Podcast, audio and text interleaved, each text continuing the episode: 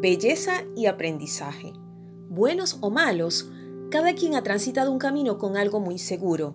Si el Señor Jesucristo está con nosotras en ese recorrido, llegaremos a nuestro destino de plenitud. Como lo dice en el versículo bíblico de Proverbios, como piensa el hombre en su corazón, así es él. Un pensamiento es una semilla que crece en una acción y también en una emoción.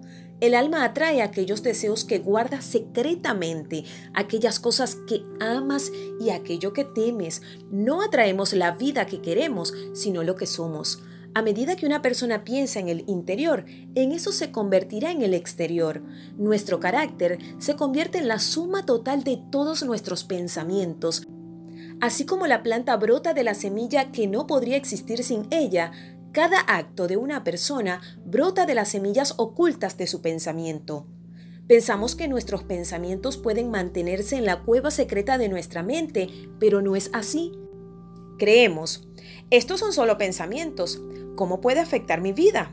Los pensamientos de nuestra vida se convierten en los patrones de comportamiento habituales.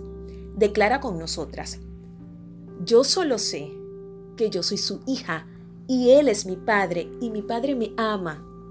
Repítelo las veces que sean necesarias para ti. Recuerda que tu proceso es único y especial.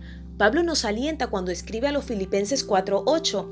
Fijen sus pensamientos sobre lo que es verdadero, honorable, correcto, puro, encantador y admirable. Piensa en cosas que son excelentes y dignas de alabanza. Decide hoy vivir libre de pensamientos negativos y dañinos. Reemplázalos por los pensamientos de Dios. Oremos juntas. Papá Dios, te amo y te necesito. Gracias por otro día más. Hoy quiero aprender a pensar con tus pensamientos. Hoy quiero comenzar a cuidar mi mente con pensamientos de bien y no de mal. Hoy quiero centrarme en todo lo positivo, en todo lo que traiga provecho y esperanza a mi vida. Amén.